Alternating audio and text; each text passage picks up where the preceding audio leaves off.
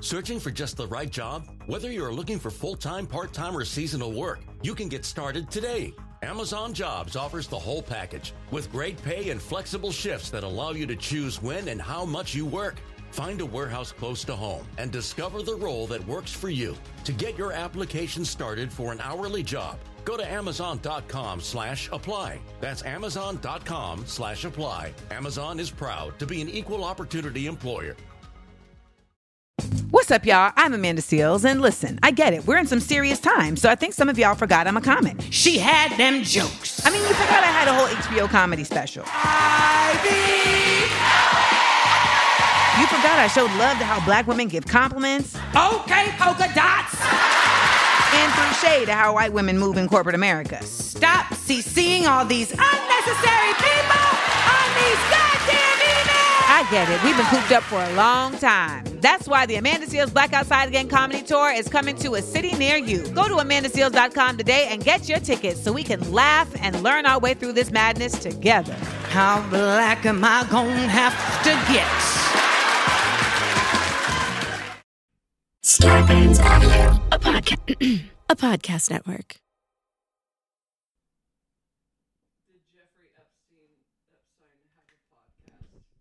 Tweet that I think about all the time. Mm. Tim corrected me and said it's Epstein. Um, I wh- said Epstein and he said Epstein. Yeah. I second guess every every word. Someone, I got criticized for saying Nietzsche, and now I'm like, I don't know what anything is. What's what's if it's not Nietzsche, what is it's it? It's like Nusha or something. Nusha? It's something. Nusha? No one in my life has ever said Nusha. I've never heard anyone say Nusha. Uh, and I know I'm not the smartest person in the world, but I feel like I pay attention when I hear other people yeah, talk. Yeah, like I got it. Nietzsche from people saying Nietzsche. It's because I'll say, I don't know, I've only read this word, so I don't know how it's pronounced, because most of my vocabulary is just words I've heard other people use. You know, I didn't pay attention in school or whatever. And uh, I heard someone saying... Oh, who was that? It might have been Tom Goss. It was someone in my car. Oh, no, it was Cade. Someone in my car that talking about Nietzsche for a while. And then I was like, what is that word that you're saying? And then he said, you know, the guy that you're talking about. And I was like, is am I the one saying that wrong? Or are you the one saying that wrong? And then he was like, oh, I don't know. And then I did the... Which rea- is a nice, which is a... I like when people are just like, I don't know. Yeah, I thought it was very nice, too. I think he knew. But um, then I went on the Reality Transurfing podcast and said it. And then I saw somebody say in that uh, that he lost respect for me as soon as I said it. And I was like, well, you should stop. Do not follow my work. Because it is uh, it is like thirty percent mispronouncing words. Also, I can't imagine how difficult life must be for you. But like, that's what... Lost respect. Yeah. Also, it's funny that... Listen, I'm only saying Nusha from now on. Well, hold on. I'll get it pronounced. Friedrich Nietzsche.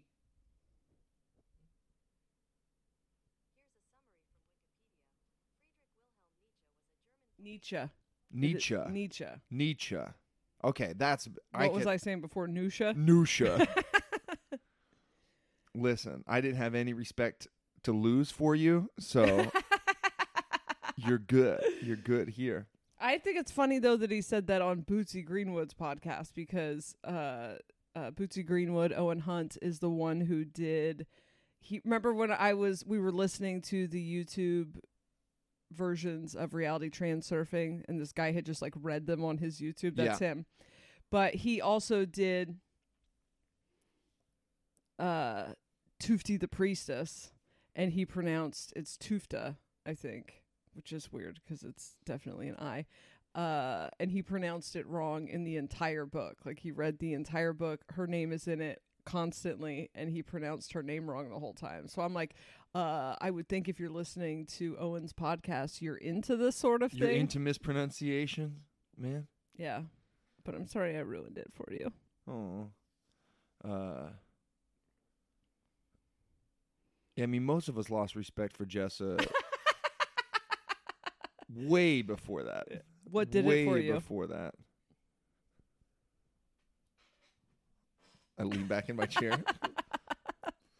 Let me like I stroke my chin as a as a warpy a thought bubble appears in. Like, whoa. By the time I put on my deodorant when the Starbucks guy wasn't looking, and then he went to hand me my drinks, and I was putting on my deodorant. Yeah, that and then he was like, "I can see you." If you put a Mormon and a Methhead together, this is what they sound like. Aaron, Woodall, and Jessa read our friends. Listen to them talking to Mike. Mormon and the Methhead, Mormon and the Methhead, Mormon and the Methhead.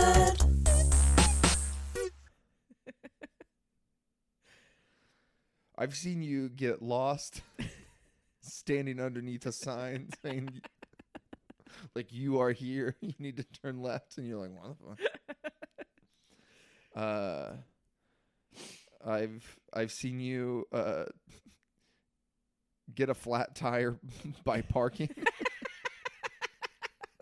These are all just things from yesterday. You're just driving. That's how far, that's how far back my memory goes. I've, uh, we once went into a hotel.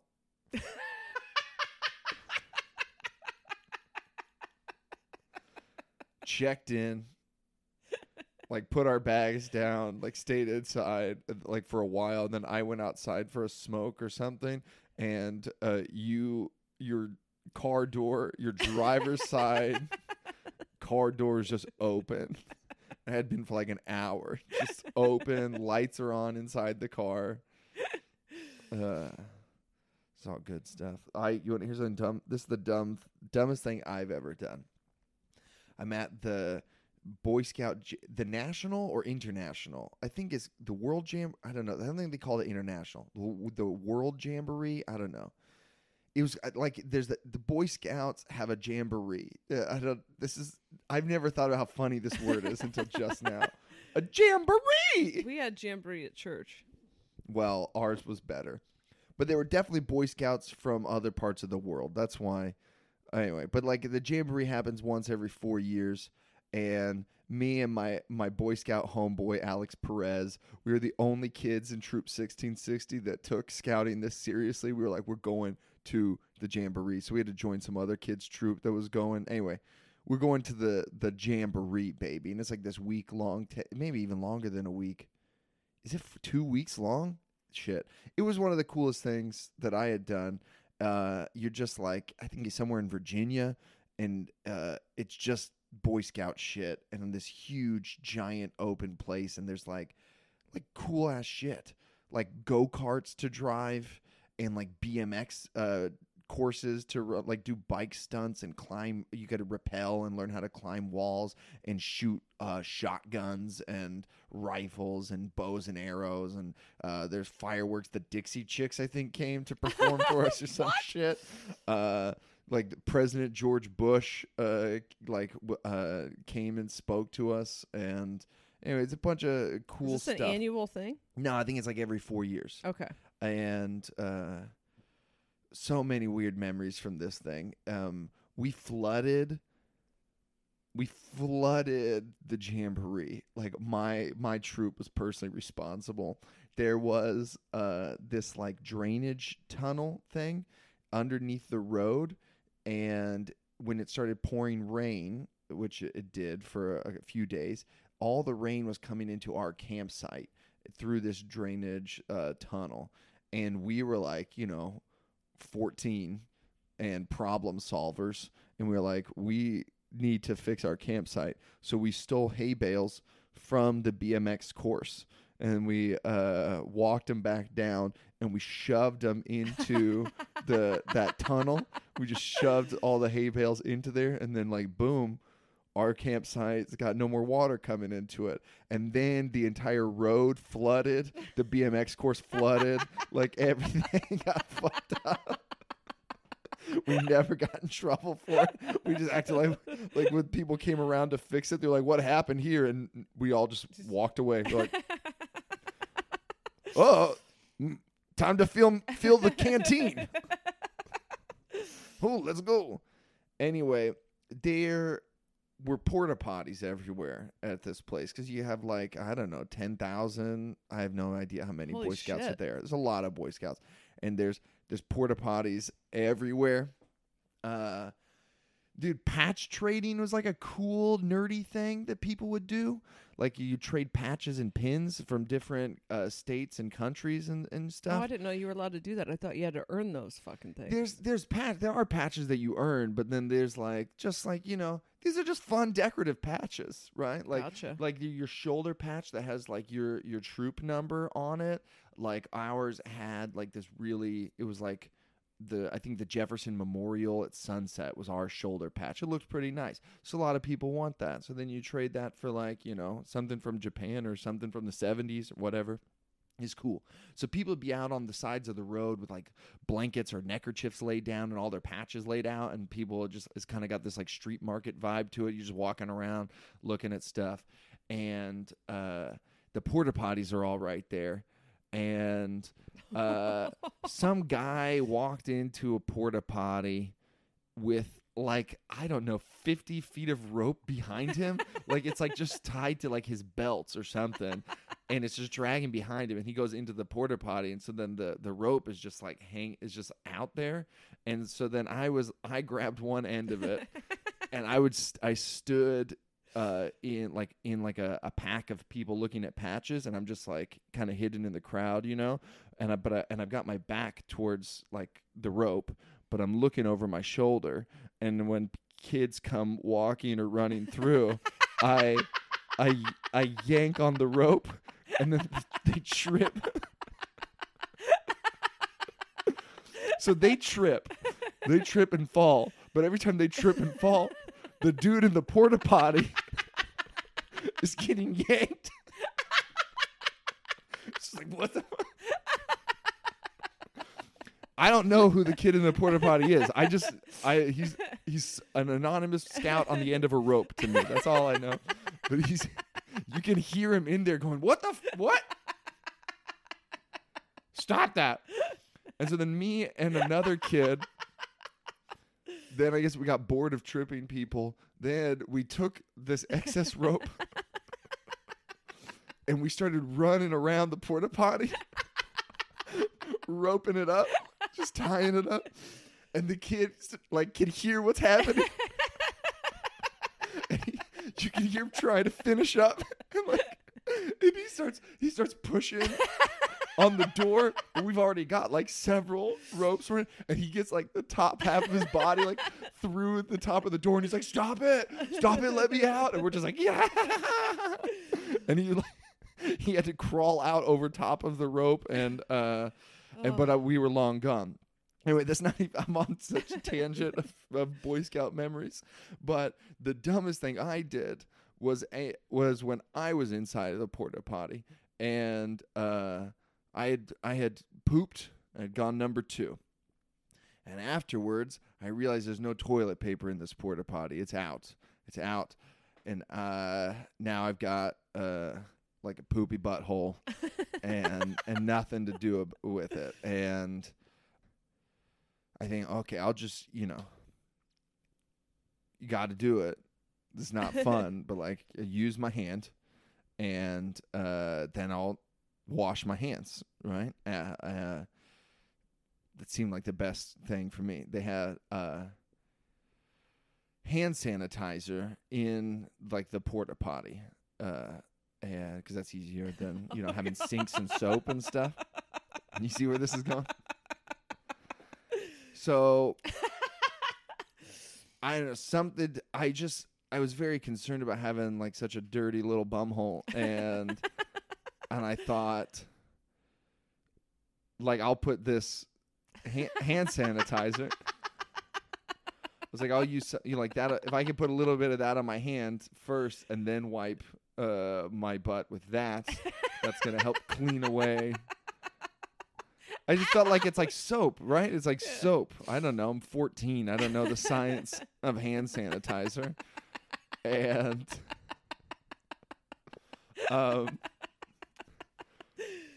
I it was like immediate. I knew I had done something bad. Like immediately I just put it. I put the hand sanitizer in my butt, and it was it was pain that I couldn't. I was and I and I couldn't do anything about it. Now it's there, and it's burning. It's burning my asshole. And I then I also couldn't tell anyone about it. This is the first time I've told anyone about it. I wanted to tell someone, but I was like, I can't tell them I put hand sanitizer, like that my asshole's on fire. Can't do that. Uh, oh, my face hurts. Oh. Scout Jamboree was awesome, man. We had cots. We had like I had cots and like foot lockers. You had to bring a foot locker of all your stuff, and it felt very cool. I also remember the uh, worst part of Jamboree was um, before we went, we had to watch a video about being molested. just, oh, Jesus. Just in case it happens. You got to know what to do. And the vi- I can still remember this video. We were in a church, not a Mormon church, but like whatever church this sc- other scout troop was associated with, we were in their church with all the other Boy Scouts and parents, and we're just like watching this movie uh, about cr- like there was like three different scenarios that went through, like Jesus. this, uh, like an uncle uh, coming into the shower, and the kid being like, "Hey, I'm in the shower. Hand me the hand sanitizer." And then. Um, Uh, uh not like an older, an older. Say what? The worst one was like an older kid uh was like hanging out with these younger kids, and he was like, "We should wrestle." And then he was like, "You got to take your clothes off to wrestle." And then they were like all in their underwear, and then there's just like uh then there's just like all like whenever there's a kid saying like, "Hey, I'm in the shower," or whatever, it always cuts to like an exterior shot, you know? So yeah. you know you just hear this disembodied voice. So then it just cuts to like a shot of the out the exterior of the house, and he's just like, "Hey, that's my underwear." And oh. uh, then they're like, you know, the scoutmaster gets up and he's like, "Any questions?" A lot, I, but none that I I don't feel like I can I can say out loud right now. Did your dad go on that one with you? No, he uh, they showed because my parents we we lived in Maryland, so it's like a it was a short drive to the Jamboree campsite, you know, at least yeah. opposed to like scouts that came from Utah or California or something. Uh, the Mormons were, were big into scouts. A year ago, they f- they ended their relationship with Boy Scouts of America, and now they do their own thing. Because they're not being huge bigots anymore? Yeah, something like that. It's just like now girls can join and gays can join, and uh, so the Mormons was like, you know what? We'll just do our own thing. We'll do our own thing. I have no idea what their new thing is. Like they also, we always had Boy Scouts and then also like A, a youth program, like there was like for the not for the strength of youth. What was it? It was like some medal that you earned by doing your Aaronic priesthood booklet, whatever. So I assume it's something like that. But anyway, big deal. Uh, Mormons and Boy Scouts were, and so at the Jamboree, the prophet actually came, and uh, on Sunday, and we had church like service, like on Sunday, like you would. Boy Scouts could go to their religious services, and there was one for like every religion. You just went to that campsite. Oh, wow. And the Mormon one, like Thomas S. Monson came. I guess he wasn't prophet yet, but Thomas S. Monson, uh, he was the next prophet. And he came and like did sacrament meeting with us, and like I, I think I helped pass the sacrament that day. Like I was one of the people that would pass, and we were like, you know, it's raining, we're all out in a field in ponchos, and uh, it felt felt very cool to me. Anyway, my parents drove down, uh, so did so did Alex's parents, I believe, and uh, they're like all in their nice Sunday clothes. In just like a muddy field in the rain, and we're all just in scout uniforms and ponchos and stuff. So he came down for that. A kid, a, a Mormon kid, got uh, a got struck by lightning that year at what? Jamboree. Yeah, and he lived. He he got brought back to life. And so they were like, share. They were. I remember them talking about that story in uh, at church. What's weird? We had a newspaper. I wonder if he came back Mormon. Yeah, he he did, man. They were like, uh, shit, like you know, priesthood blessing brought him back to life.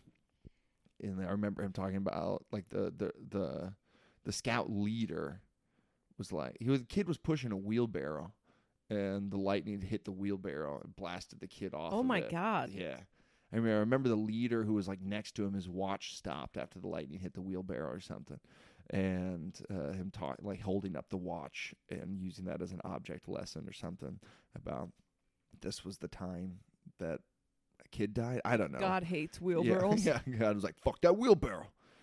It was really. I'm just now remembering like. Who was making the newspaper? There was a daily newspaper at the Jamboree because I remember we had the newspaper that was like talking about the kid who got struck by lightning. Like there's little Boy Scout journalists like riding in their little journalist tent. Boy Scouts is cool. Yeah. I liked it.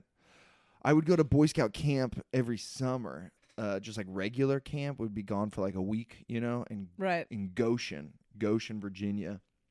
And uh, I loved, I loved it. It was really...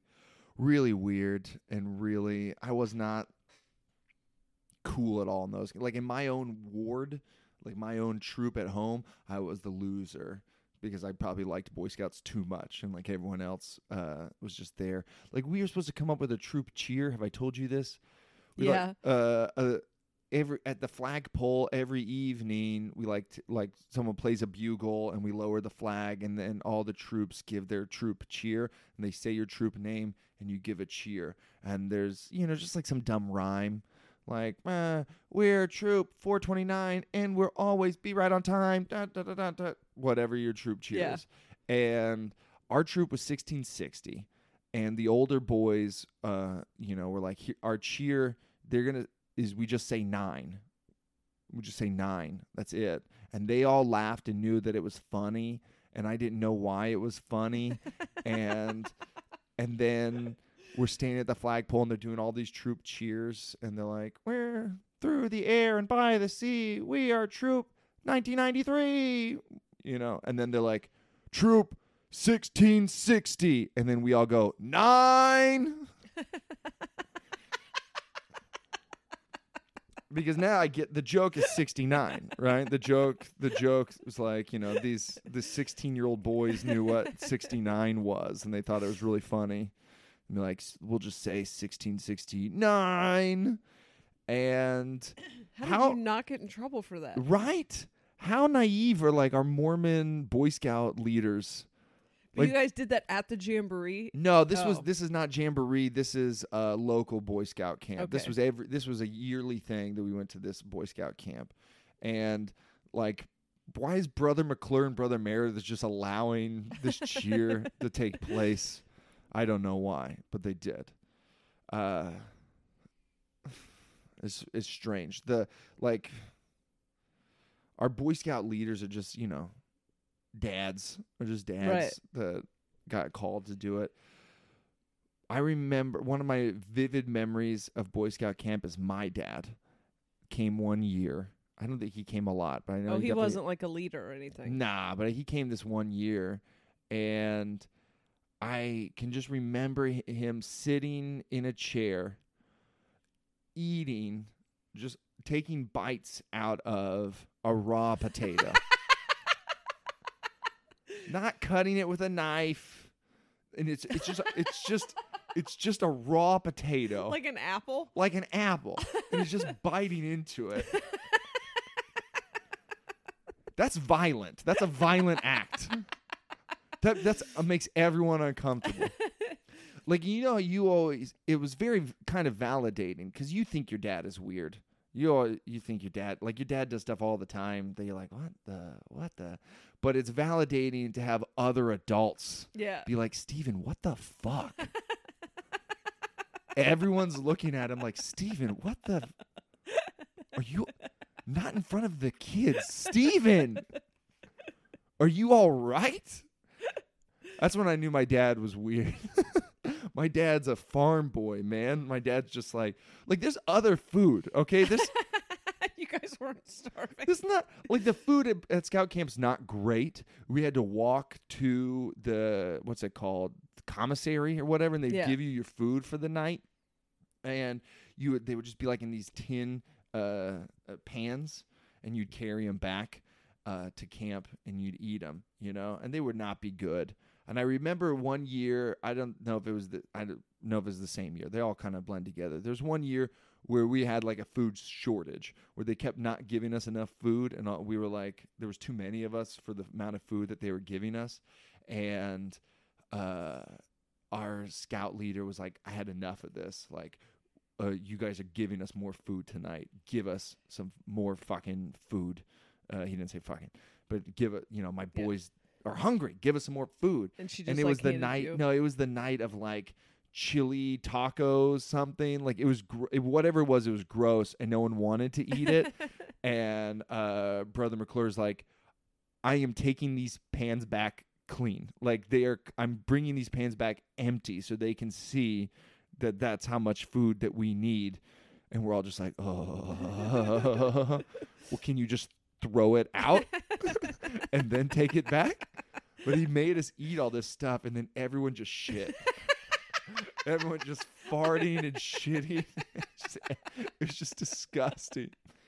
I was going to say, why chili tacos? It's just gross. Gross. So it's not good food. But there would be like, you know, like they you'd get a lot of stuff for like breakfast where they'd give you just like fruit and, and stuff. That, anyway, you, like... We found ways to live. We got by. Right. There's plenty of, of good things. And my dad's just like, oh, shit, we got some leftover potatoes? No, is no one eating this potato? No one wants this potato? Oh, hot damn. just, a ha- just a happy little farm boy just in the woods eating a potato. Just like, just happy. He was just like, he couldn't understand the commotion. Like, what's all the hubbub? If y'all don't like potatoes, just give them to me. I'll, you don't have to watch me eat them. We're like, good grief. Same year, same year, because my dad's there, um, a guy, Brother Proctor, who was cool. Brother Proctor was like this nice, like, widowed man who just, like, helped boys get their Eagle Scouts. And, like, he helped me get go to Jamboree because I needed money to go to Jamboree. And he would just let me come over to his house and do yard work. And he would pay me too much money for the shit amount of work that I did. He was a cool guy. I like him a lot. Uh, a lot of Boy Scout leaders I don't like. And, like, he, he would just do Boy Scouts because he wanted to. You know, the other guys were there because the bishop told them to do it. Right. And they don't really, truly want to be there. They would be like the ones on campouts where they would. I remember that we had this one set of leaders whose wives uh, would make them their own food, and they would eat it in front of us while we ate, like, you know, our Dinty Moore uh, canned beef stew or something, and uh, they would just be smug about it. I didn't like those guys that much, but Brother Proctor's cool. He shows up late in the week. He had work or something. He couldn't be there all week, so he comes in late in the week. My mom had sent along with him a care package. Like, she made brownies and cookies and stuff just for us. Like, sent a whole box, like, so the whole troop could eat brownies and cookies. And uh, I remember, uh, um, oh shit, what's this guy's name? McMurray, Brother McMurray. He ate like half of the cookie and then just chucked the other half into the trees, like he wasn't going to finish it, and he just chucked it. And I remember my dad being like, excuse me? What the hell? What the hell, Dave? Like, what are you doing? And we and, and my dad just gave him shit for like the rest of the week. My dad never let it go. Like, at any turn, my dad was bringing up how he threw away a cookie, and he was like, "Well, you know, I would give you that, but you'd probably just throw it into the woods." You know, he would just say stuff like this all the time, and I thought it was so funny that my dad, like, could appreciate cookies so much, but still eat raw potatoes. Like, he did, so he does have a palate. Like, he does yeah. know, like, what good stuff is, but he is just content to eat a he, potato. He salt, I he salted the potato. I shouldn't oh, say did. It's raw. He had he had like a, a salt shaker. Imagine, man, with with a half-eaten potato. Like, he's bitten off the top of the potato, and he's just salting the top of it, like, and then taking another oh, bite wow. of it. What a strange man, my father. Definitely a strange man. five p.m. emails from your boss, surprise visits from in-laws, missing soccer cleats. Lucky California knows it's easy to get thrown off schedule. Let us help you out with home delivery powered by Instacart. You can get groceries delivered in as fast as one hour, including fresh produce and fresh baked bakery items. Right now, you can save ten dollars when you spend fifty dollars using promo code Lucky C A ten. Place your order at shop dot lucky supermarkets dot com. Lucky California, the golden state of eating. I can't believe you put... I can't believe you put hand sanitizer on your asshole. Imagine a man with an asshole just sprinkling hand sanitizer on it. Did it work? I mean... I could feel it working. I could feel ninety-nine point nine percent of my asshole's germs being v- violently eradicated. So, yeah, it worked. Uh, it just depends, yeah, on what you consider working. I guess. Are you willing to pay that price? Did your butthole burn all night? It burned for a while. I remember burning for a while, but it subsided. It definitely didn't go all night. Yeah. You know, uh, you you soak that up, right? Yeah. Came out like really what I did with I I keistered hand sanitizer. Imagine what if I if I was just getting drunk off of hand sanitizer in my butt. Oh, fuck. Did I ever tell the story of? I was thinking about failures the other day. I was thinking about all my gigantic failures in life that have led to the, the small successes. Did I ever tell the story on the podcast of when I tried to do a mom tour? No. All right. Well, so first, in two thousand twelve, I was like, okay, I have to give two years to comedy. I have to give an honest effort to comedy. Otherwise, I'll regret it for the rest of my life. And then I booked a bunch of stuff. I had a pretty solid game plan for getting out on the road. And then I got accidentally pregnant. So now I have two kids. And one of them is very small. So my game plan for just going out on tour is now kind of shot. Well, first I had to wait two years after that for pregnancy and postpartum depression to be finished. Yes, we got that correct, Annie. And then, um, I mean, postpartum is my nickname for postpartum depression because we're on we are a very first close. Name basis. We are on a first name basis. Uh, so now I had to be more strategic. From Delaware, I had to figure out a way to attempt to get famous. And at this point, it's like T V credits, T V credits. That's what they want. They want you to have T V credits. Now it's they want you to have a million followers. A million followers. And so I... Maybe a podcast. I... Uh, I was trying to figure out how to get T V credits. And so I had a friend... who, oh, because my goal at the time, once I had Lily, was like, okay, I want to find a way to tour with my kids on the road. I want to do stand-up on the road with my kids. And a mutual friend uh, of this woman, my friend Christine Levine, was like, oh, I know a woman who wants to do a documentary about that, and we should all do it together. And so we got together and all started doing it together. And me and this chick, we ended up becoming friends, but we're not each other's cup of tea. I also, back then, was, you know, full force Jessa, move things forward. And this person had, like, I guess depression or whatever, but she would, like, check out of reality. And, and then Christine also didn't move very fast. And so for months, it was just a lot of, like, spinning wheels. And I had some money in the bank and some credit cards, and I was ready to just, like, push this thing forward. And Christine ends up dropping out or something, or we had money to put into it. And first we came up with the name Momsters, and uh, yeah, it's pretty bad. And then uh, Roseanne came out with a show called that. And so we had to do Roseanne, Roseanne, show called Momsters, Momsters for a minute, and just long enough to fuck up our plan.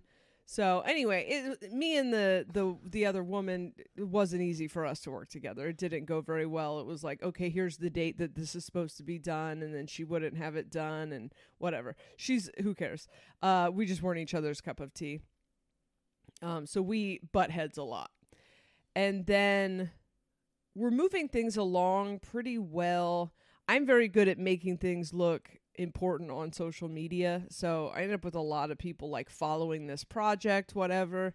And uh we had to do we both were supposed to bring whatever, like fifteen grand into the project, and then we had to do a uh and a Kickstarter because she couldn't she didn't have her money.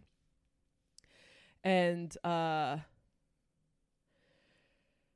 I ended up just putting my own money into the Kickstarter to get all the money back out. It was a mess. But anyway, during this process, this guy contacts me. Oh, fuck. I wanted to definitely name him by his name, and now I can't remember it. But this guy from Texas messages me and says, when you're coming through Texas, I would like to book you on some nights.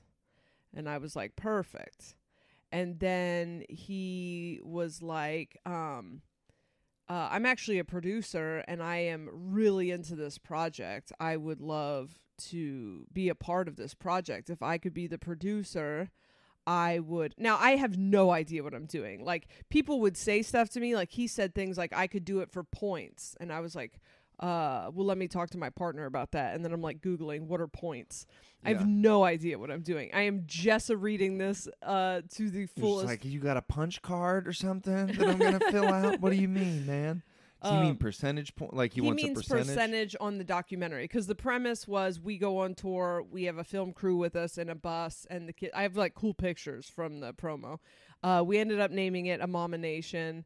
And uh, which is all very dorky for now, but this was I it's don't better know. than Momsters. Yeah, this I like is, a Momination.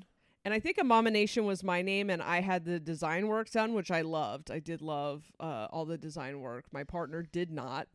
Um. Anyway, so I was already kind of like we were constantly bickering over shit, and then this guy comes along, and I can't figure out an angle for he has nothing to gain. Right? He has nothing to gain by being involved because all of the money he wants, he wants at the end. But he has a film crew and he has like all of these things. I also have no fucking idea what I'm doing. I am just like, I know that I am good at creating things. I just have to work and then cool adventures come. Now, half of those good adventures just become uh, funny stories and nothing comes of it. So I work my ass off tirelessly over the course of the next, whatever, six months to get this tour ready. And um, we put, I end up having to put a bunch of my own money into the Kickstarter because nobody, like a bunch of people gave money to me, but like not very many people gave money to her. And, uh, but a ton of people, like we didn't make the numbers on the Kickstarter, so I ended up putting my own money in it. Otherwise you just lose a shit ton of money. It was a mess. And um now it's time to buy plane tickets. Now this guy booked our entire tour, and as he was booking our tour, he was like checking the whole things tour or just the Texas? whole tour Texas it was like it was the South. And so he would contact me and be like, do you what do you think about this venue? And we would have like long conversations about it and go back and forth, and then I would have to argue with her and whatever. Uh, she's fine, by the way. She just doesn't we don't like, like uh you know not the right personality types to work with each other. But okay. the in my head, like, she was frustrating and he and I were working very well together. And um he wanted to bring this one film crew who was like some Christian production company or something, and then they turned out to be terrible. And so we went to Portland to do a show. Oh, because the shows were like the storytelling show where like locals would tell stories and then I would headline at the end and she would host. The, st- the shows were kind of cool. Um, so we did our first in Portland, sold out before we even like got into town. And um, uh, I met a film crew there. I met Brett Roberts there, who did the video for our Kickstarter. And um, we end up firing the Christian production company that dude wanted to bring and hiring hiring Brett Roberts and them. Anyway, so it comes time to buy plane tickets and hotel rooms, and dude is supposed to reimburse me for this. So I buy five thousand dollars worth of plane tickets for like crew and us, and I don't know if that number's right. It was thousands and thousands of dollars. And then I, and luckily it was all Southwest. Luckily, thank God, Brett Roberts was a huge dick about it having to be uh, Southwest. This is when I found out that Southwest is like the only airline that gives you the credit for the uh-huh. flight you booked. Shout out Southwest. I love Southwest. I don't even look at any other flights. And so then I messaged dude for the reimbursement. I'm like, okay, I put out five thousand because he was supposed to put everything up. And he doesn't respond. And then I, uh, a couple days goes by and he's still not responding. I also got Airbnbs, which I didn't get my money back for. And I put this entire thing together. Like, he booked the shows and I did all the travel, all the all the other stuff, the, the vehicles, the everything. Crew, everything. Everything was done. Everything was coordinated and ready to go. And we were maybe six weeks out. Which you're good at. You which like I'm very this, good at. I love it. Yeah. So I it would have been... uh. pretty fantastic uh thing, and I was getting ready to like book the book the acts on the shows and stuff, but he had all the venues.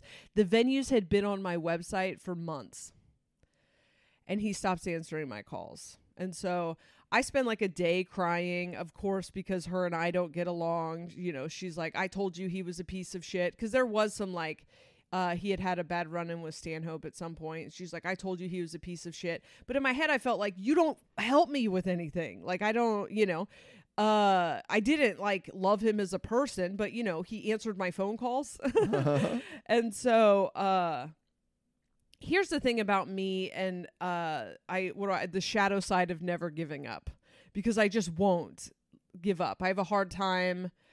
Uh, I'll pivot.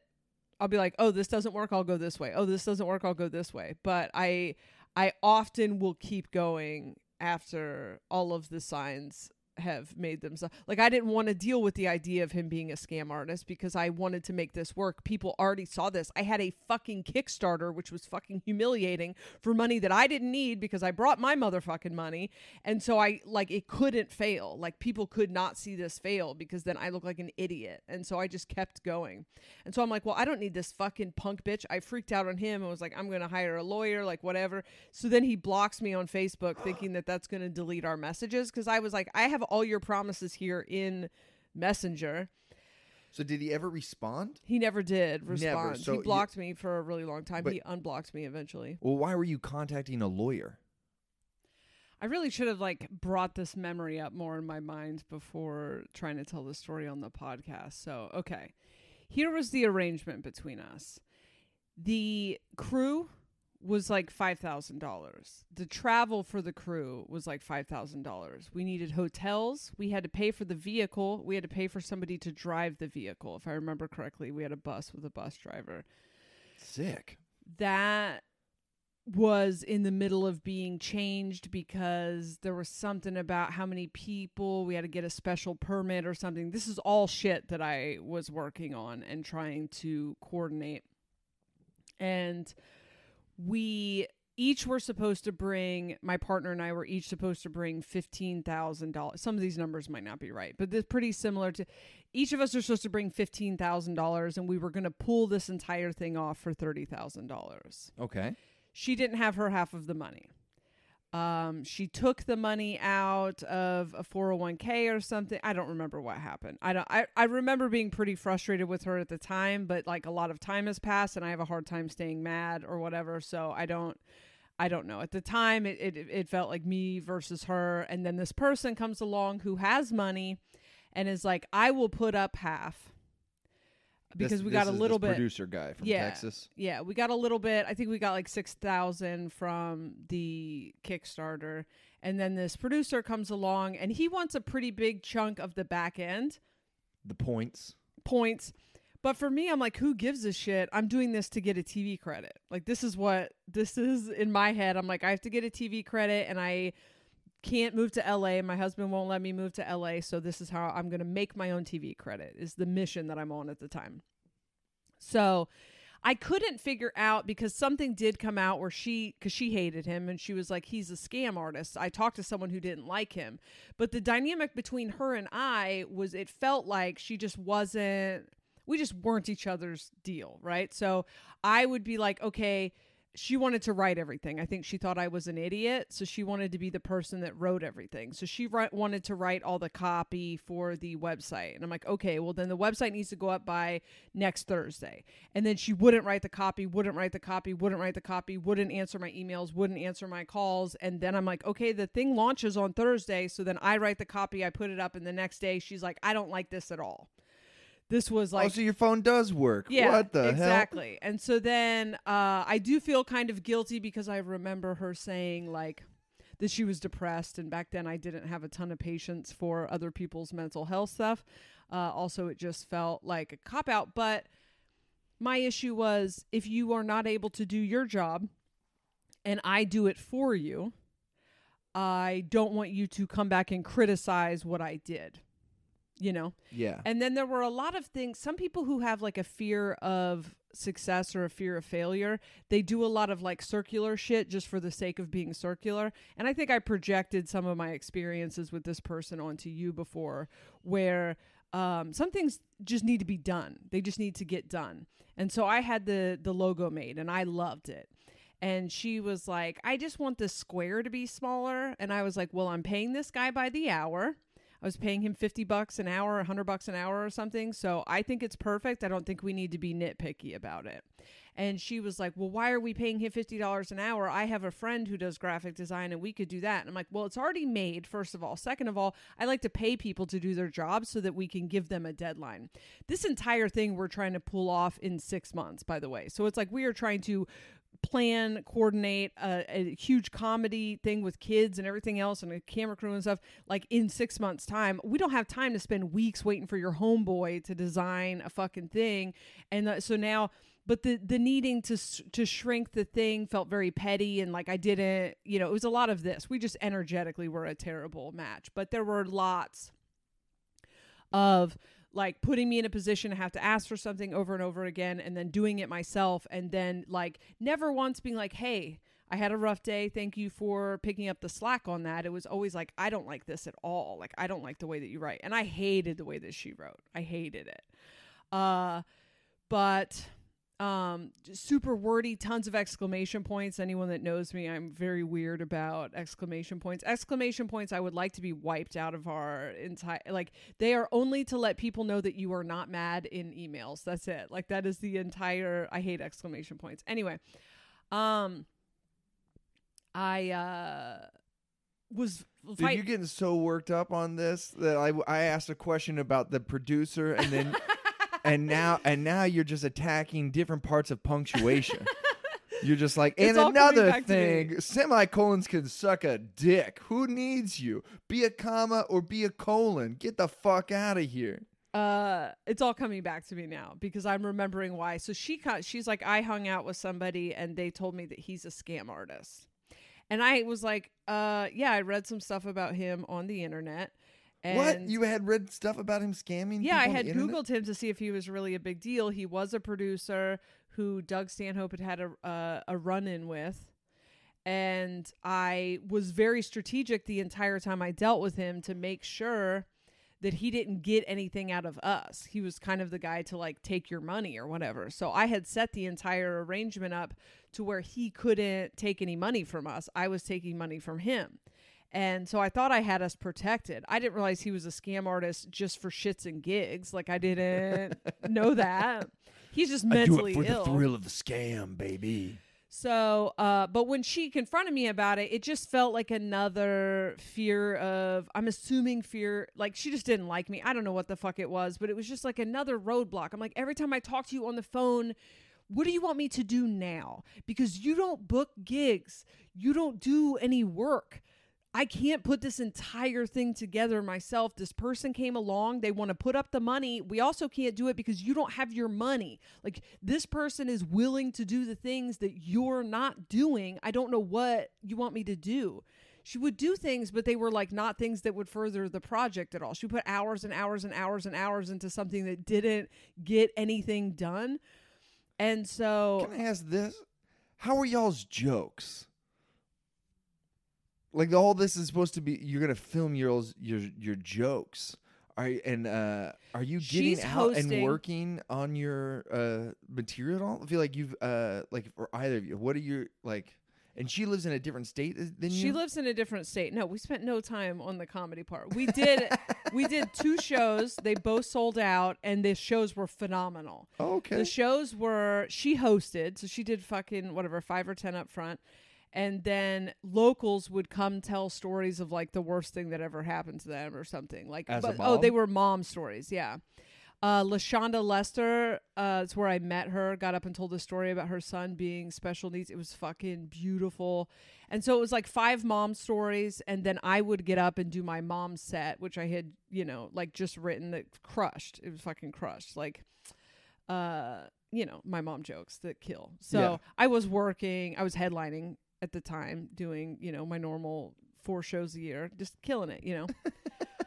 That part was not... No, I didn't have time to do that. But that's what I was thinking. I was like, this is a full-time job just uh, producing this thing. The majority of the, the documentary itself was going to focus on the trying to juggle this career and kids and stuff. There wasn't going to be a ton about the shows, but I had to coordinate babysitters and, you know... Okay, so the document, it's it's less about... It's about taking your kids on the road, yeah. Okay, so you're not showing a ton of the jokes. No, it wasn't like a comedy special, no. Gotcha. So, Um, but then, yeah, the, the shows themselves were this, like, uh, we hadn't gotten to the shows too much. The venues were booked. You could buy tickets, I think, on the website, but we didn't, we hadn't like booked all the storytellers yet. Like, I was trying to get to that point, and we're like a couple months out, and I am, and she wants to fire him.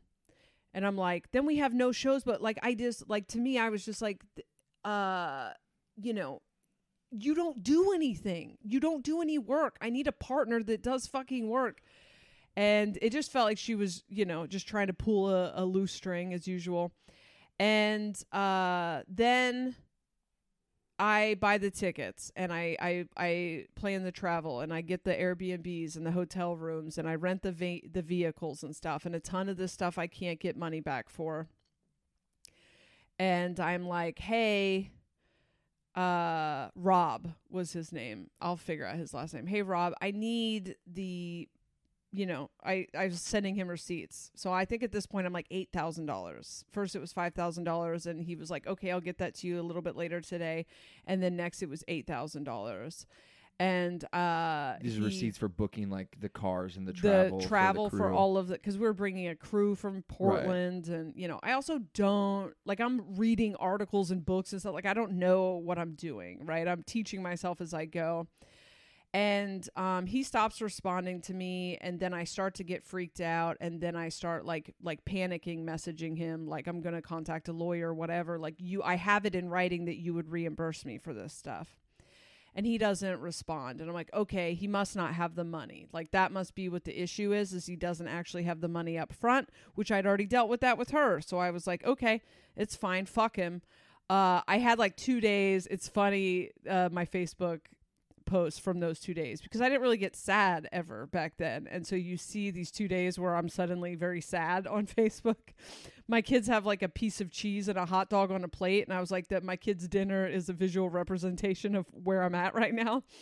And um, I uh, I tell her, of course, she loves it, right? She's just like, I knew, I told you. And I'm like, yeah, uh, once again, I uh, thank you. Uh, it's my money. This is gone, but yeah. Cool. And so I'm like, fuck it. I don't need this piece of shit. And so I'm like, I'll just contact these venues. I don't care if they are his connection. And I will just uh, be like, hey, uh, we're the act that's booked here, whatever. And um, I contact the first. Because he had set up, what, the whole tour? Yeah. This whole thing through the South? Yeah, I think it was How like ten states? cities. Ten? It was like ten cities. ten cities, okay. Um, it like the whole thing was supposed to be two weeks that we're out on the road. Okay. And I contact Tucson, Arizona first. And I was like, hey, Gary, uh, this is Jessa Reed. I am, you know, part of this Momination show that's going to be here on Sunday, whatever. And he was like, I have no idea what you're talking about. And I was oh, like, shit. Uh, It hadn't for a second occurred to me. I, I had long, in-depth conversations where he was like, they said that they'll paper the room.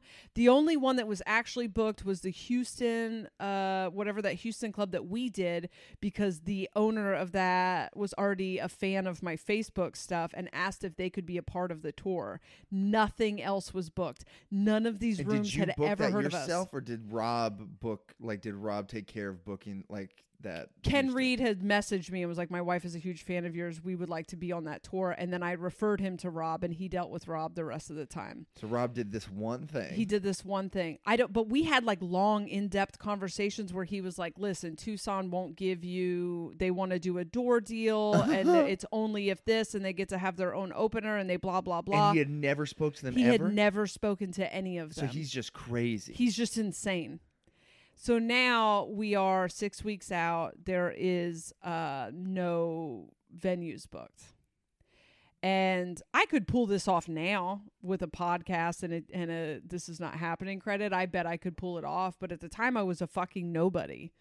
And uh, now I'm like, you know, whatever, half a notch above a nobody is. But I, I could yeah. I have more of a skill set, but I didn't.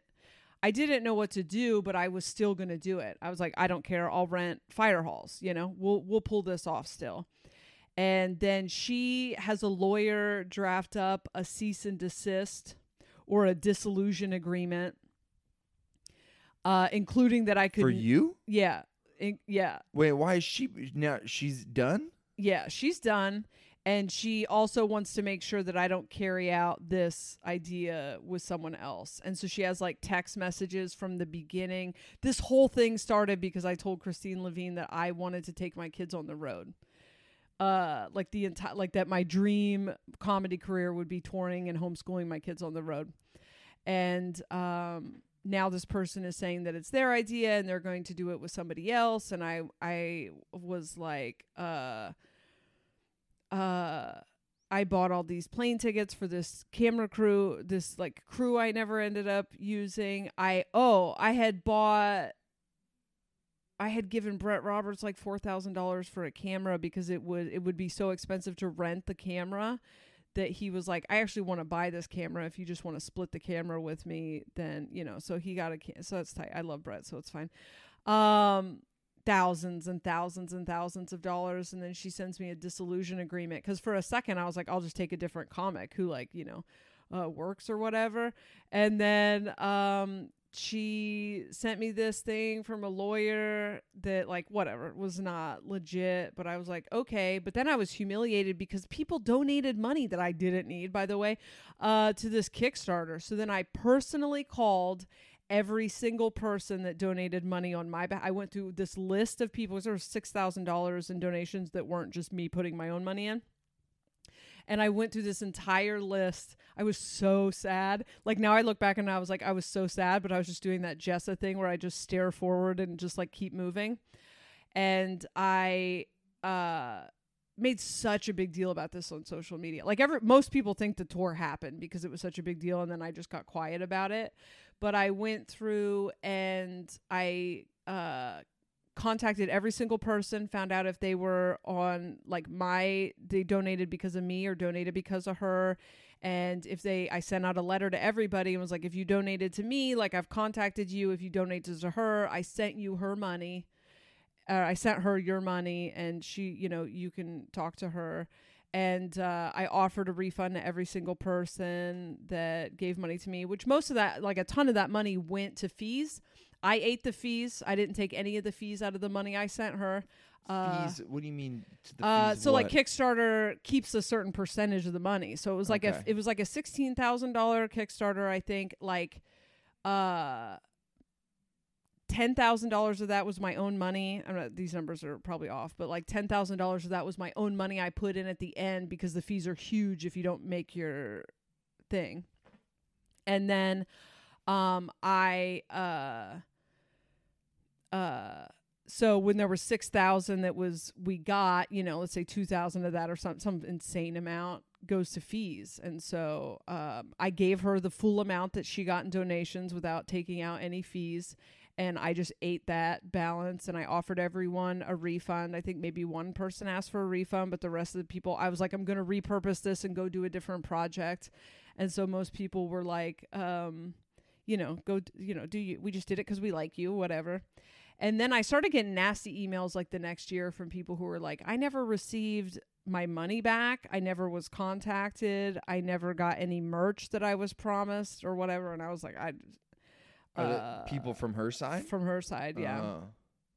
Uh. Um, and, uh, yeah, it was like really ugly between her and I. I didn't talk about it forever. This is my first time talking about it. It was really ugly between us for a long time. And then, you know, I can't say mad. So I just was like, uh, and it sucks because it's one of these situations where I like, I know this person feels like they're a victim of. So you me. never went to Houston?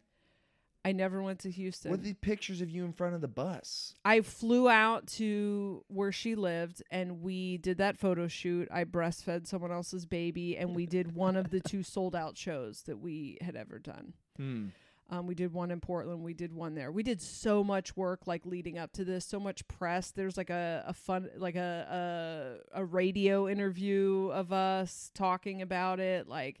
Um, I did the thing where I'm like, I'll make this be a thing. And then I was just swimming upstream with this person. And then the world's weirdest con artist. Like, what did you stand to gain? Jason was like, I think he just wanted to, he, I, he's like, there's a way that you do things that seems like you have to be full of shit. He was like, you just have the, you just have the capacity to just take things that don't make sense and make them into something that makes sense. But like, from the outside, you seem like just one of these people that's full of shit.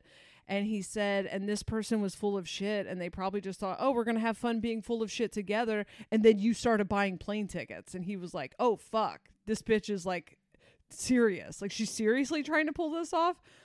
And uh, and then he had That's to jump interesting shit. Thought. Yeah. They're like, yeah, I just need a partner to so that we can play pretend. Yeah. I just like to play pretend with people. Yeah. He was like, G- yeah, you know, Jason's like, you're like a mom from Delaware. Like, so I, I repurposed a lot of it. I lost all the plane ticket money. That was just a donation to that crew. But Brett, um, a friend had a pilot that I thought was really cool. And so I went out to Portland and spent another fifteen grand. So it was like thirty thousand dollars in the hole by the end of it, to make a pilot. What which was is the pilot called? Life is Ass. Life is Ass. Um, and is this where, like, the teeth that we see in the Mormon and the Methhead photo shoots was made because uh, I played a tweaker in Life is Ass? Yeah. Yeah. And you've had it since then? Yeah. How did that pilot go? Was that It life? was such a good, uh, Brett called it film school, which it absolutely was. It was like, uh, che- or he says cheaper than film school. And I learned how everything works. I had never been on a set before. I didn't know how to write a script before this. I didn't write the script, but like one day in, I was like, oh, the script doesn't work. And so I was like rewriting the script. I learned a lot about the making of television and the process. And the, then I learned a lot about the editing. And then I learned a lot about the, the selling it. And it was just like not good. The concept was very good. The jokes were good, but like nobody knew what they were doing. And so it was trash. But, you know, I'd already spent a bunch of that money anyway. And it was a great learning experience. But those, that altogether was almost the full two years of me trying to figure out where I was like, give me two years and I will figure out how to make it in comedy from Delaware. And it was just loss after loss after loss after loss. And by February of two thousand sixteen, I had spent thirty thousand dollars of our money trying to figure out how to make it. You know, he could have just like let me move to fucking California, you know, and we would have bypassed a lot of this. I could have gone to some open mics, but I, by February, was like, oh, okay. I mean, I'm kind of out of ideas. I'm really never out of ideas, but I had never like let go. Like, I just wasn't letting go. I was like, I'm going to figure it out. And it was all just huge failures. And I, um, I think it was spring when I had seen the most recent copy of the final pilot and realized this isn't good enough to sell, you know? And then we talked a little bit about breaking it up into a proof of concepts or something. And it just felt... Some things in life just feel like these are things you're supposed to push forward, and other things feel like this is a lesson. You know, this is something I needed to learn.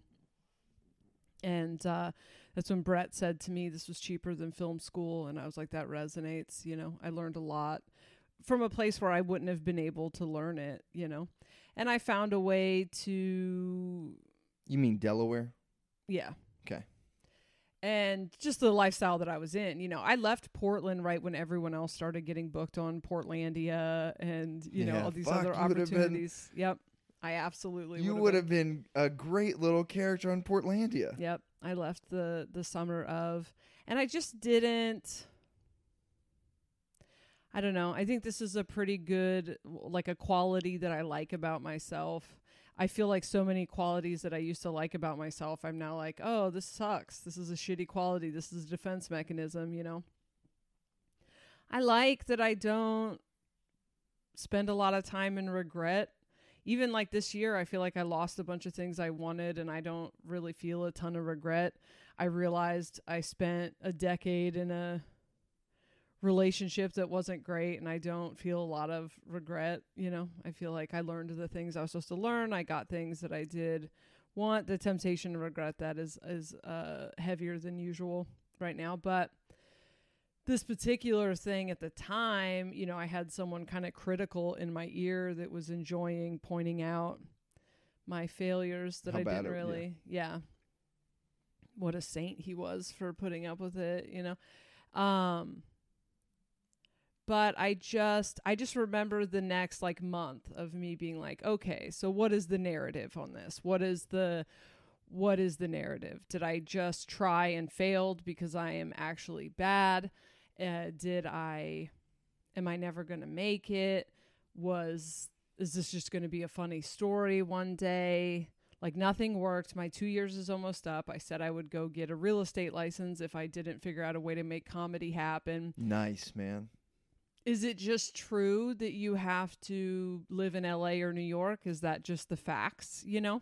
And I don't, my spouse refuses to move to one of those. So I'm just can't be a comedian. Do I have too many kids? I just played with all these different things. And kind of similarly to when I knew that This Is Not Happening would come out, but then it just, I, you know, I tried to push it and I couldn't figure out a way to push it. So I just let it sit. I just let it sit. And I wrote my first story, my first like long form on stage story, because my comedy was always based on stories about my life, but it wasn't written in the in the form of a story. And this had to be within three weeks of like realizing that Life is Ass was dead in the water. And I realized it before other people involved did. And uh, I did my first story. And the next day, R A Shafir posted the thing about wanting more women and people of color to submit to This Is Not Happening. And so everyone who had seen me do that story messaged me. And that was the beginning of what would in eighteen months be me doing This Is Not Happening. Um, and I flailed that. I fucked that up. I emailed the guy a million times and none of them were a story that would work.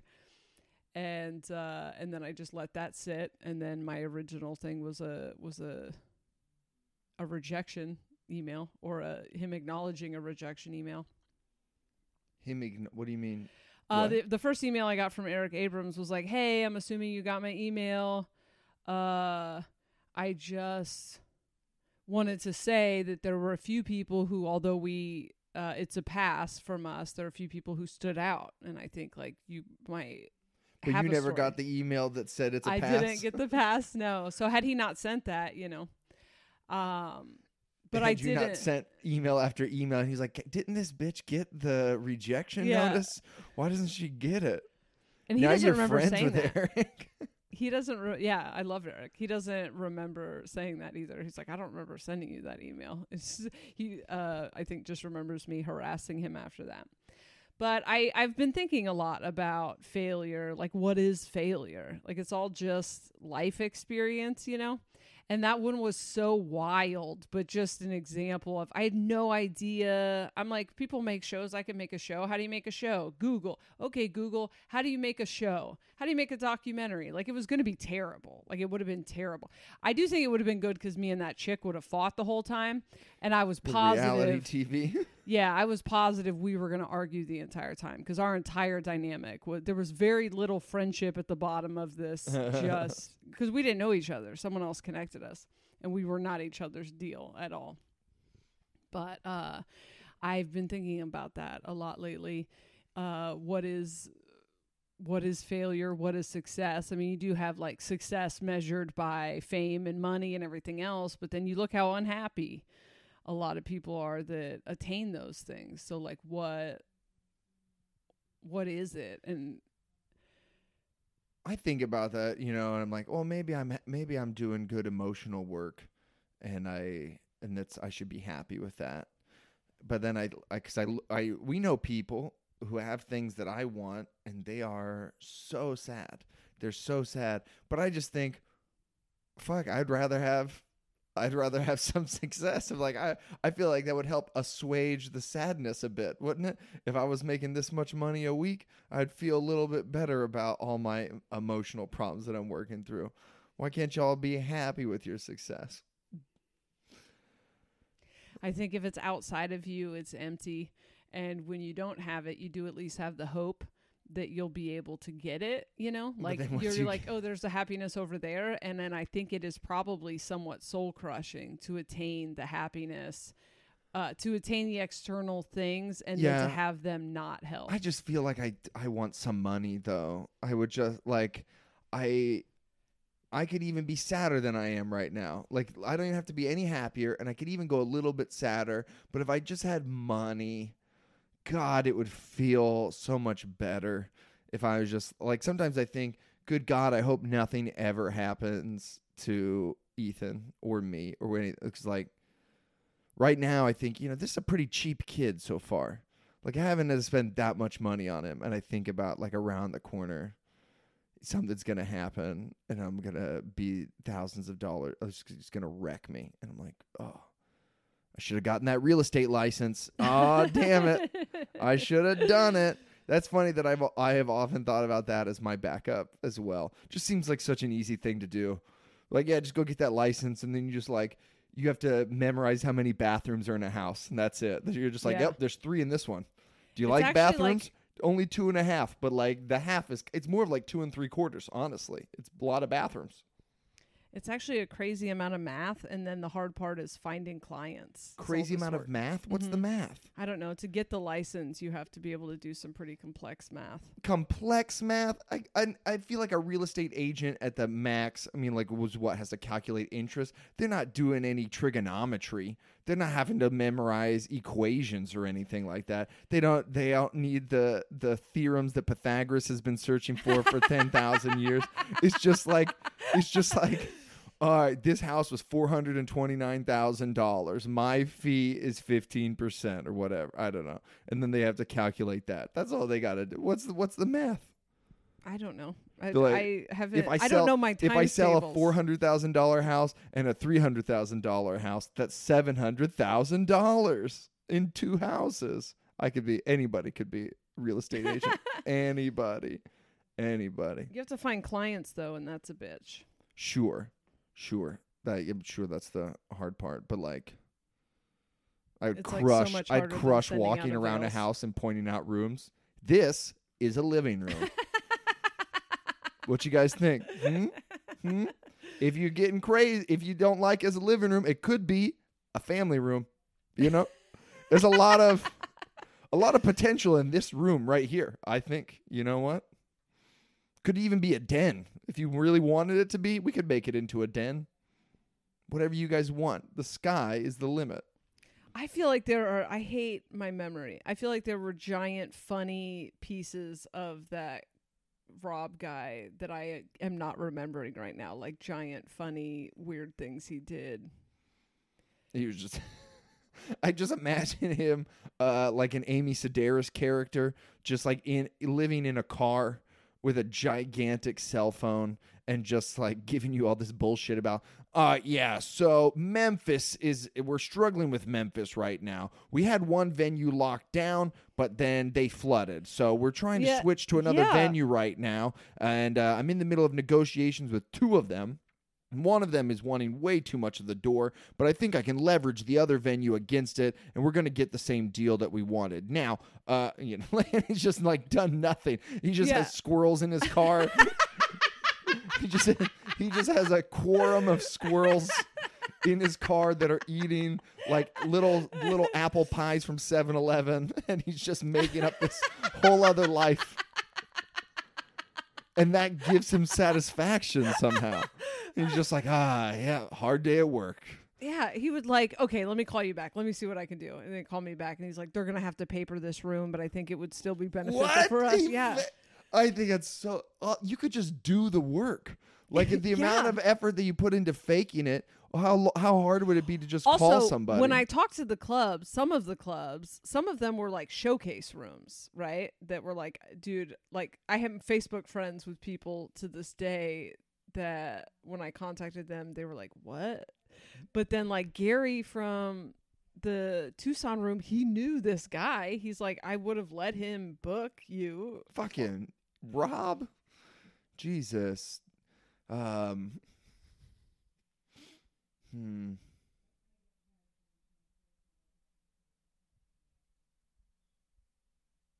Squirrels in his car eating apple pies for seven eleven. I wonder how many other people he was booking tours for. Like, was it just you, or did he go through his whole day just calling up other people?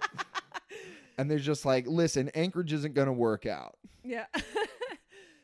I know. Uh, I, know I remember the night it. where I was traumatized. The first, like, I, God, it was a rough couple weeks. The realization that it was all falling apart, I took so hard.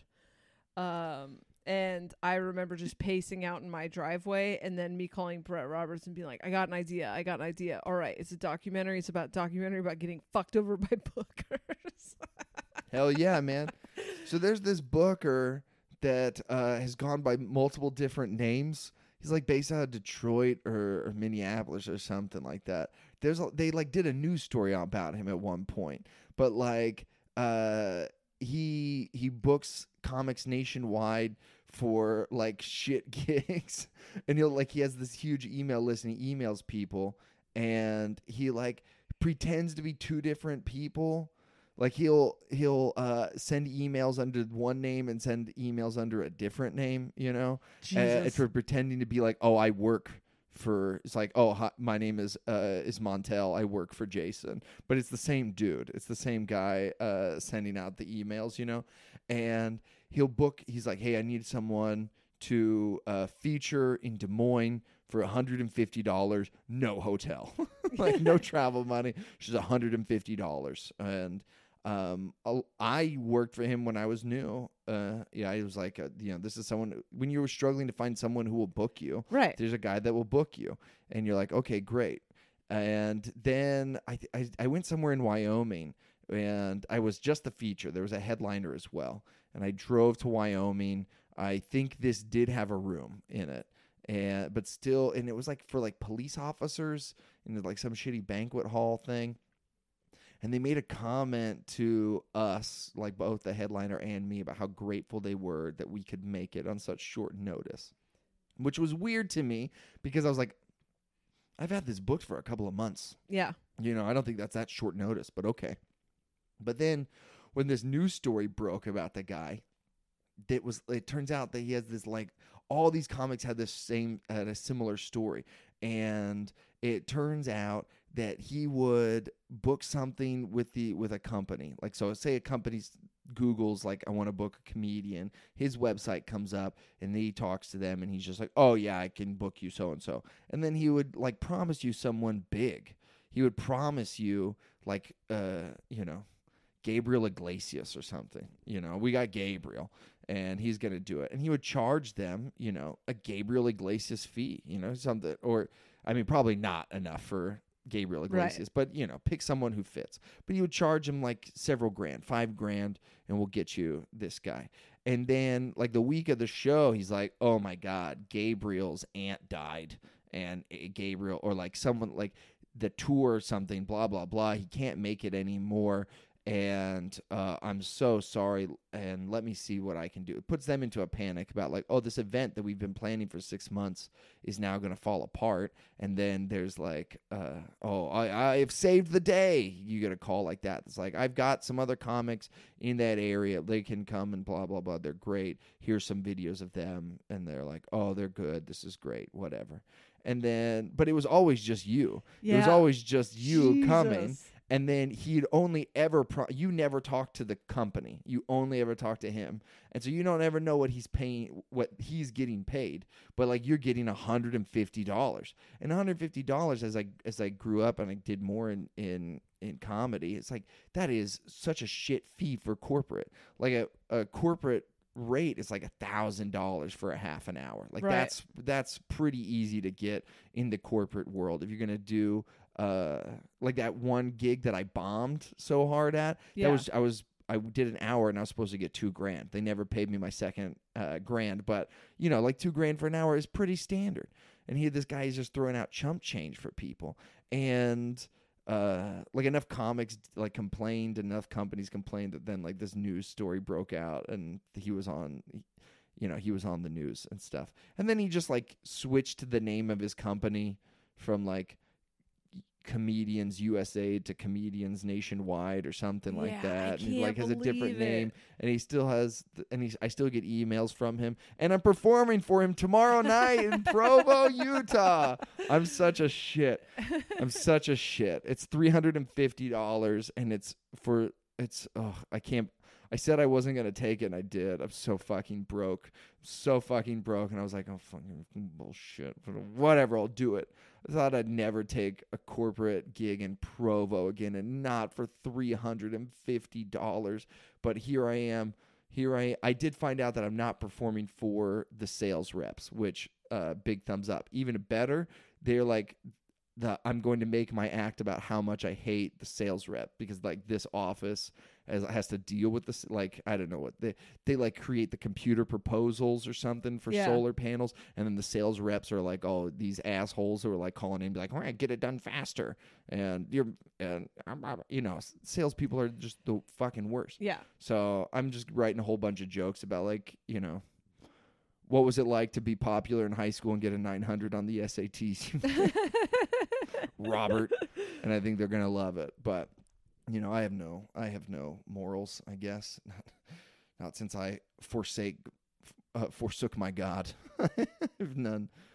I the the only thing that's close to what you did was when I wanted to tape "Sad and Needy," my my divorced hour. After I got divorced, I wanted to tape this thing, and it was. I don't think I and I and I worked on the jokes for a long time, and they were good. And I felt like we're at a point where it's, where it's still good, and I'm getting over the divorce. And I feel like I got to I want to tape these while it's still somewhat fresh, because like right. what made the jokes so cool was like I was on stage like at like as the the news was breaking about the divorce, and I'm processing it in real time, and it was very raw and cool, and I liked that. And there was a part of me that felt like these jokes are getting worse every time I tell them, you know, because like the I got on stage uh, as you guys probably know, the the night she left me, I went to an open mic and started doing this material, and it was awesome. And God, I wish that was on tape. I know. I had it. I had. I told you before, but it was recorded. I had it saved on my phone, but then uh, my phone erased itself one day while I was on a, a sad jog. Just my. I watched. I was listening to my music. God. I was listening to my music, and then uh, it's the music stops. So I pulled my phone out of my pocket, and it was just like goodbye, and it was just shutting down. And I was like, "What is this?" And I when it turned it turned itself back on, and all my apps were gone.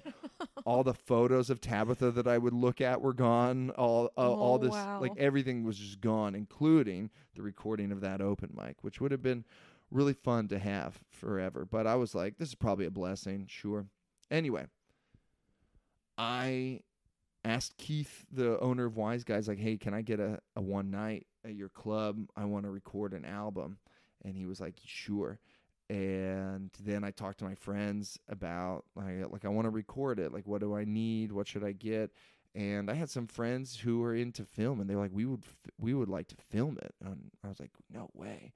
And so I paid to for them to rent the cameras, but they got like good deals on renting the cameras from their friends. So it wasn't like that much, but I am glad I, I paid for it. I didn't, but like I had, but I didn't pay them for their time. I was like, I, I rented the equipment, but like their time was, I said, I want to give you points, right? I didn't yeah. call it that, but I was like, I want to give you percentage on whatever I make on this. And I figured I'll probably put it on iTunes, and I'll probably be selling it for like five dollars a download and then give you guys a, a percentage, you know? And they were like, that's cool with us.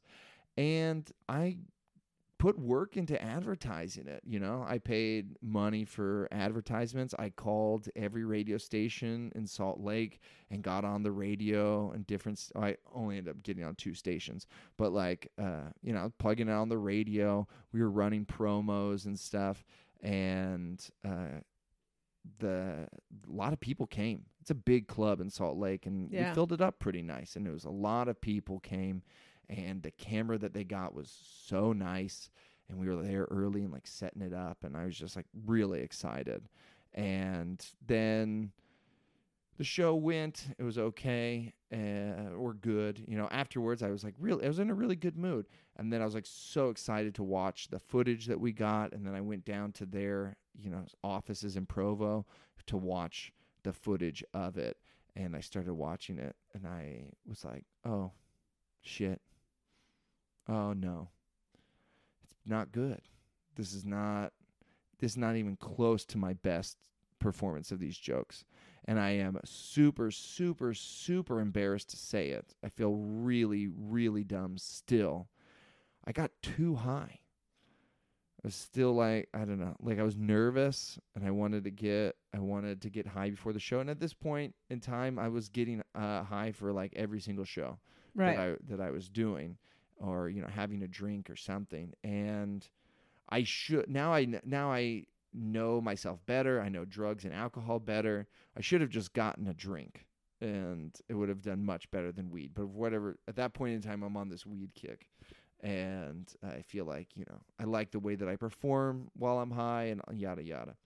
But I got too high, and delivering my jokes just kind of dead, like not with the same intensity, energy, whatever.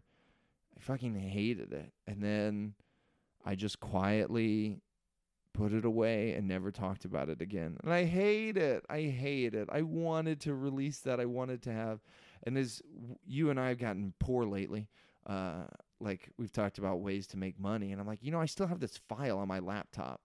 I could just, you know, like it's not that bad. I bet your standards are too high, man. Yeah. Just why don't you watch this and edit it? And like, if there's jokes that you don't like, edit out that. What if you only release half hour of it? Who cares? You could still sell for five dollars a download. Who cares? Put it out there. Make some money off of it. Have something come from it. So then I opened up the file, and I was like, yeah, let's just watch it. I bet like now that time has passed, it's not that you're not going to hate it as much. And I got like two minutes in, and I was like, fuck, no. Watching yourself is the hardest thing. Do you want me to watch it for you? You are, you know, I can't have you watch it because you think it's great. Like I need someone. You're oh, like, like, you have watched of your it. Mom? I sent it to you after I first got it. And, uh, And you liked it a lot. And I was like, this woman's insane. I knew that. Why did I send her this? So I do, I but I do think that like having someone else uh, edit it might be the key. Like someone someone else uh, watch this and edit it down. But like, I, I don't know. I, I'm torn between putting it out there. I see so many comics getting fans with shitty material. Yeah, they put out man. shit stuff, and they're they have so many fans who are like, hey, this is the greatest thing I've ever seen. And I'm like, that's so bad. So why don't I just put out my bad stuff and have people uh, like me for it? But then I think I don't want to put out anything that embarrasses me. You know, I want I want people to see my best stuff. You know, I want people to see something good. But then I we just did a, a show here in L A. They uh, Thursday at the Zephyr show. Yep. Oh my God, did I? We I had such a great set, such a good set, and he videotaped it. And I was like, "You videotaped it? Oh my God, this is my dream come true." Is to like not know about a videotape exactly. until after the set is over, you know? And I'm like, "Well, my set was so good. Let's. I can't wait to get a new video. I'm gonna put this on my YouTube. I've got all these YouTube subscribers. I never upload videos. Here's a new video I'm gonna put up." I think I made it like thirty seconds in. I hadn't even put my drink down yet. And I was like, why did I bring a drink on stage? What the fuck? This video sucks. I wasn't, I didn't have a good set. I was just drunk, which I was. It Well, it took a minute. It was like, um, I think your second punchline when the audience was like, fuck yeah. Because you followed a very strong comedian. Yeah. And so you gotta, you gotta watch past the second punchline. I can't. It's so hard to watch myself. Yeah, I get it. There's just eight million things that you, you're not just like. I think someone else was gonna watch that and be like, "Okay, these jokes are good," but you watch your own video and you're like, "Why does my hair look like that?" Yep. Why does the? Oh, I hate the way the light's hitting my chin and it's making my. I I feel like I have a much stronger chin than this. Why do I? Why did I wear these clothes? Oh yep. no. Oh, there's someone talking in the corner. You can hear someone talking in the... Oh, no. This will never work. Oh, no. Oh, why, why no did I talk over... Up. I stepped on that laugh. Why did I step on the laugh? What's wrong with me? Da-da-da. You know. Uh, I wonder... I'll have to watch Sad and Needy someday. Someday. I don't think I watched the whole thing. I've seen a couple clips from it. What's it like being proud of something that you've created? I wonder. What does that feel like? I'm pretty proud of this podcast. I am proud of this podcast. I absolutely am pr- proud of this podcast. And my son. And that's it. Those are the only two things that I've created that are worth any that are worth anything. Hmm. Anyway, uh, pre-order Sad and Needy. Well, I get a, if I get a hundred pre-orders, I'll release it. Mm-hmm. And uh, yeah, that sounds like a good number, right? Yeah. That's five hundred dollars. I'm, uh, I'm immediately charging more. I'm already like in my head. I'm like, nah, five's not enough. Five's not enough. If I tease it this much, I'll make them want it more. Like, hmm, you know, nah, I don't think I'll release it. Maybe it should be like seven dollars a person. I don't. Whatever my rent is is what the, is going to determine the download price. I'm like, yeah, mm-hmm. I don't know what failure is for either. It seems like obvious that it's oh, learning experience and don't get down and blah blah blah. But when you're in it, it f- just feels like you failed. I really kind of hate your uh, ability to just move forward, and I, uh, I'm like, well, I don't know, because I, I sit in it, I sit in it, and I'm like, fuck, fuck. I just feel like, what if? So absolutely, those things were just to teach me something, so that I could go on and do what I did. But like, if I had closed, if I had just decided that, that it was over, then I wouldn't have done This Is Not Happening, you know? So I just think that all the time, because I'm kind of in a f- phase right now of, I wouldn't say failure right now, but I'm kind of in a, what is it that you want to do? Like, I wanted to make T V shows, and then I felt like when we were in the process of make, I still think we're going to make T V, but when we were in the process of pitching shows, I was looking around at the people and was like, oh, we are just like, we're trying to do this from the old version of it. We're just like one year behind the way that this shit gets done. Because I think the industry is changing quickly. They don't know what the fuck they're doing. So like, it used to be you have to have a T V credit, and then they gave a T V credit to everybody. And now it's like, you have to have a million followers. And I was just like, oh, I just go get a giant fan base, and then you have to make whatever I want. Like, that is the, that is the strategy. But I felt like with the T V, they have no idea what they're doing. They have no, I- no idea. That was the vibe I got from both, both pitch meetings that we did, was like, um, they have no idea what they're doing. And I still think we're going to make T V. The problem with me is that I time is hard for me. So if something hasn't happened in a short period of time, it's hard for me to continue to want the same thing for a long time because I'll just get distracted by something else, which is a little bit of what's happening to me right now. And I'm a little bit in like a fluid, what is it that I want? You know, I knew I wanted to be famous when I was younger. And then by the time it became an option, I was like, uh, I don't really like it. I don't, it doesn't do what it would have done for me when I was younger. The uh, validation and stuff, the validation just makes me nervous now. It's like, whew, that's a lot of people to decide they don't like you. I do like L A, I think. I don't know. I feel like I could do anything I want, and I weirdly can't decide. And it's not even really from a place, I don't think, of like, what if it's the wrong thing? It's just a strange... I don't know what I want. I think it's, I'm like tr- trying to f- figure out what I want in the midst of all these feelings and, and shit. So I do think the emotional work is the work at the present moment. No one pays you for that work though. There's no pay. You can't, if I, if I could get paid for that, God, I'm really good at it. I do. Th- I'm, that's, I'm an excellent employee when it comes to doing the work. You the could work absolutely become but a YouTube star talking about your feelings, but you don't want to. How is then? The, yeah, I don't. I don't like that idea at all. It's very uncomfortable. You know who they're giving everything in comedy to? Uh, Phoebe Waller-Bridge. uh. The, the one thing that I learned from Sad and Needy, never, ever, ever tape just once. You're going to take, like, don't ever do an album recording one time. Yeah. You always got to mo- do multiple nights. Yeah. I wish that I wasn't nervous. I wish that I wasn't anxious. I try all the things to try to like act like I'm not, you know, I try all the stuff like don't be nervous. Don't that whole week, you know, I worked on not uh, like I'm going to have that whole day to be in a perfect psychological space ready to record. And I still wasn't.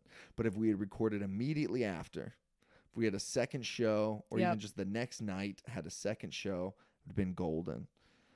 That's a very good point. But I did it. I was like, yeah, I'm just going to do this in one shot. And I thought that that would be, I thought that I would be prepared enough. That I was like, yeah, I, I mean, I do this every weekend because I was performing a lot back then. I was, I had really honed it, sharpened my uh, craft. I was very good. And uh, then I still blew it when it came to.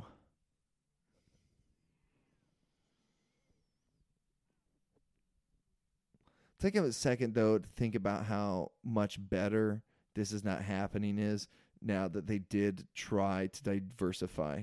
Like when you think early, This Is Not Happening is just white bros. Yeah. Yep. White bros being like, and then I did this drug. And it's, uh, it's, it's a lot better now. Yeah. He said in that Hooray thing, for diversity. He said in that thing that like, you know, I'll still watch tapes of white dudes, but like we have enough, uh, it was a lack of submissions. Mm. And they wanted, he wanted to find people that nobody had ever heard of. So start looking in Delaware, man. That's the spot. Delaware's hiding the heat.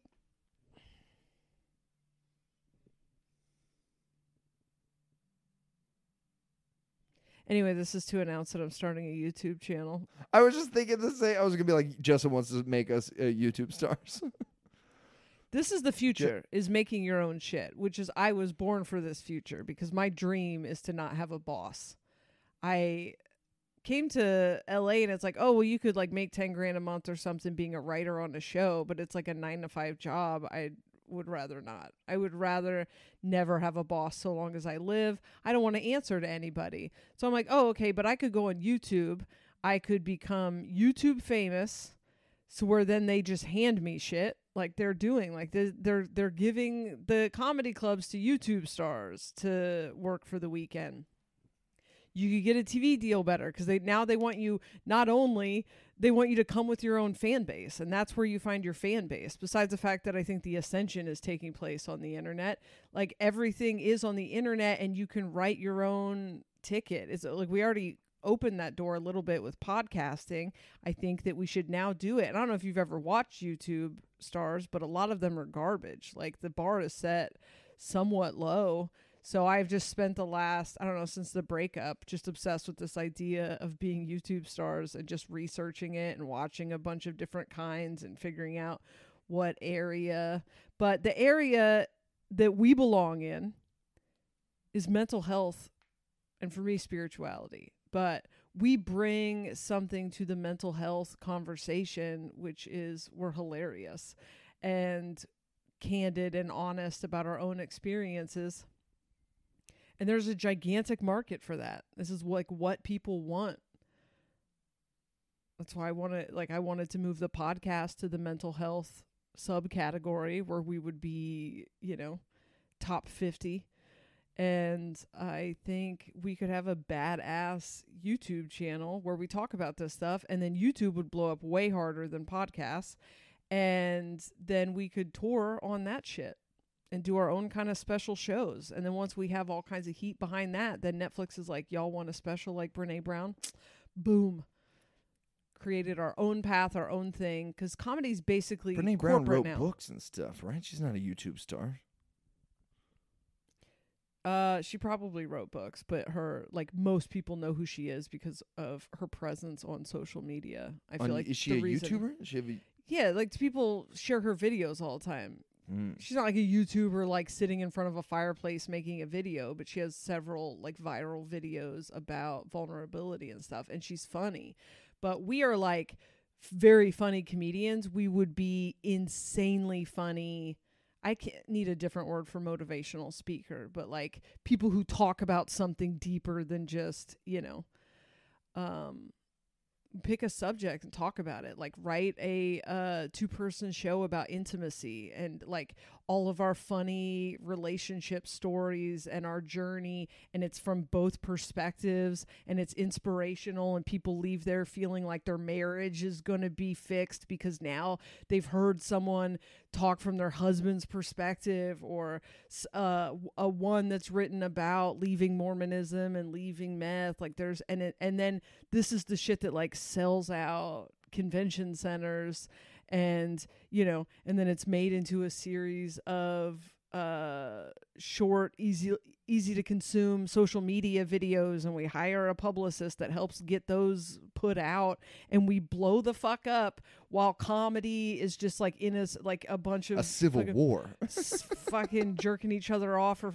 fucking fist fighting each other. And it's like, uh, now we have something that's real. It's substantial. It leads to book deals. It leads to T V shows. It leads to all this stuff. So it was like a brand that we built that was our own thing from the ground up, and we don't have a fucking boss. Like nobody tells us what to do. Like it's very, uh, it's very obvious okay. to me. I know a guy who might be able to help. His name is Rob.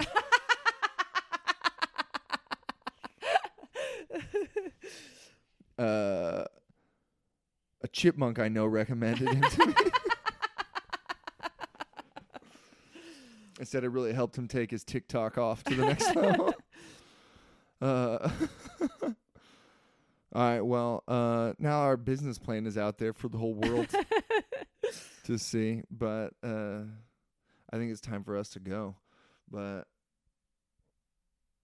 I guess catch us next time on our YouTube channel, Mormon and the Methhead. If you put a Mormon and a Methhead together, this is what they sound like. Aaron, Woodall, and Jessa read our friends. Listen to them talking to Mike. Mormon and the Methhead, Mormon and the Methhead, Mormon and the Methhead. Slaybeans Online, a podcast, a podcast network.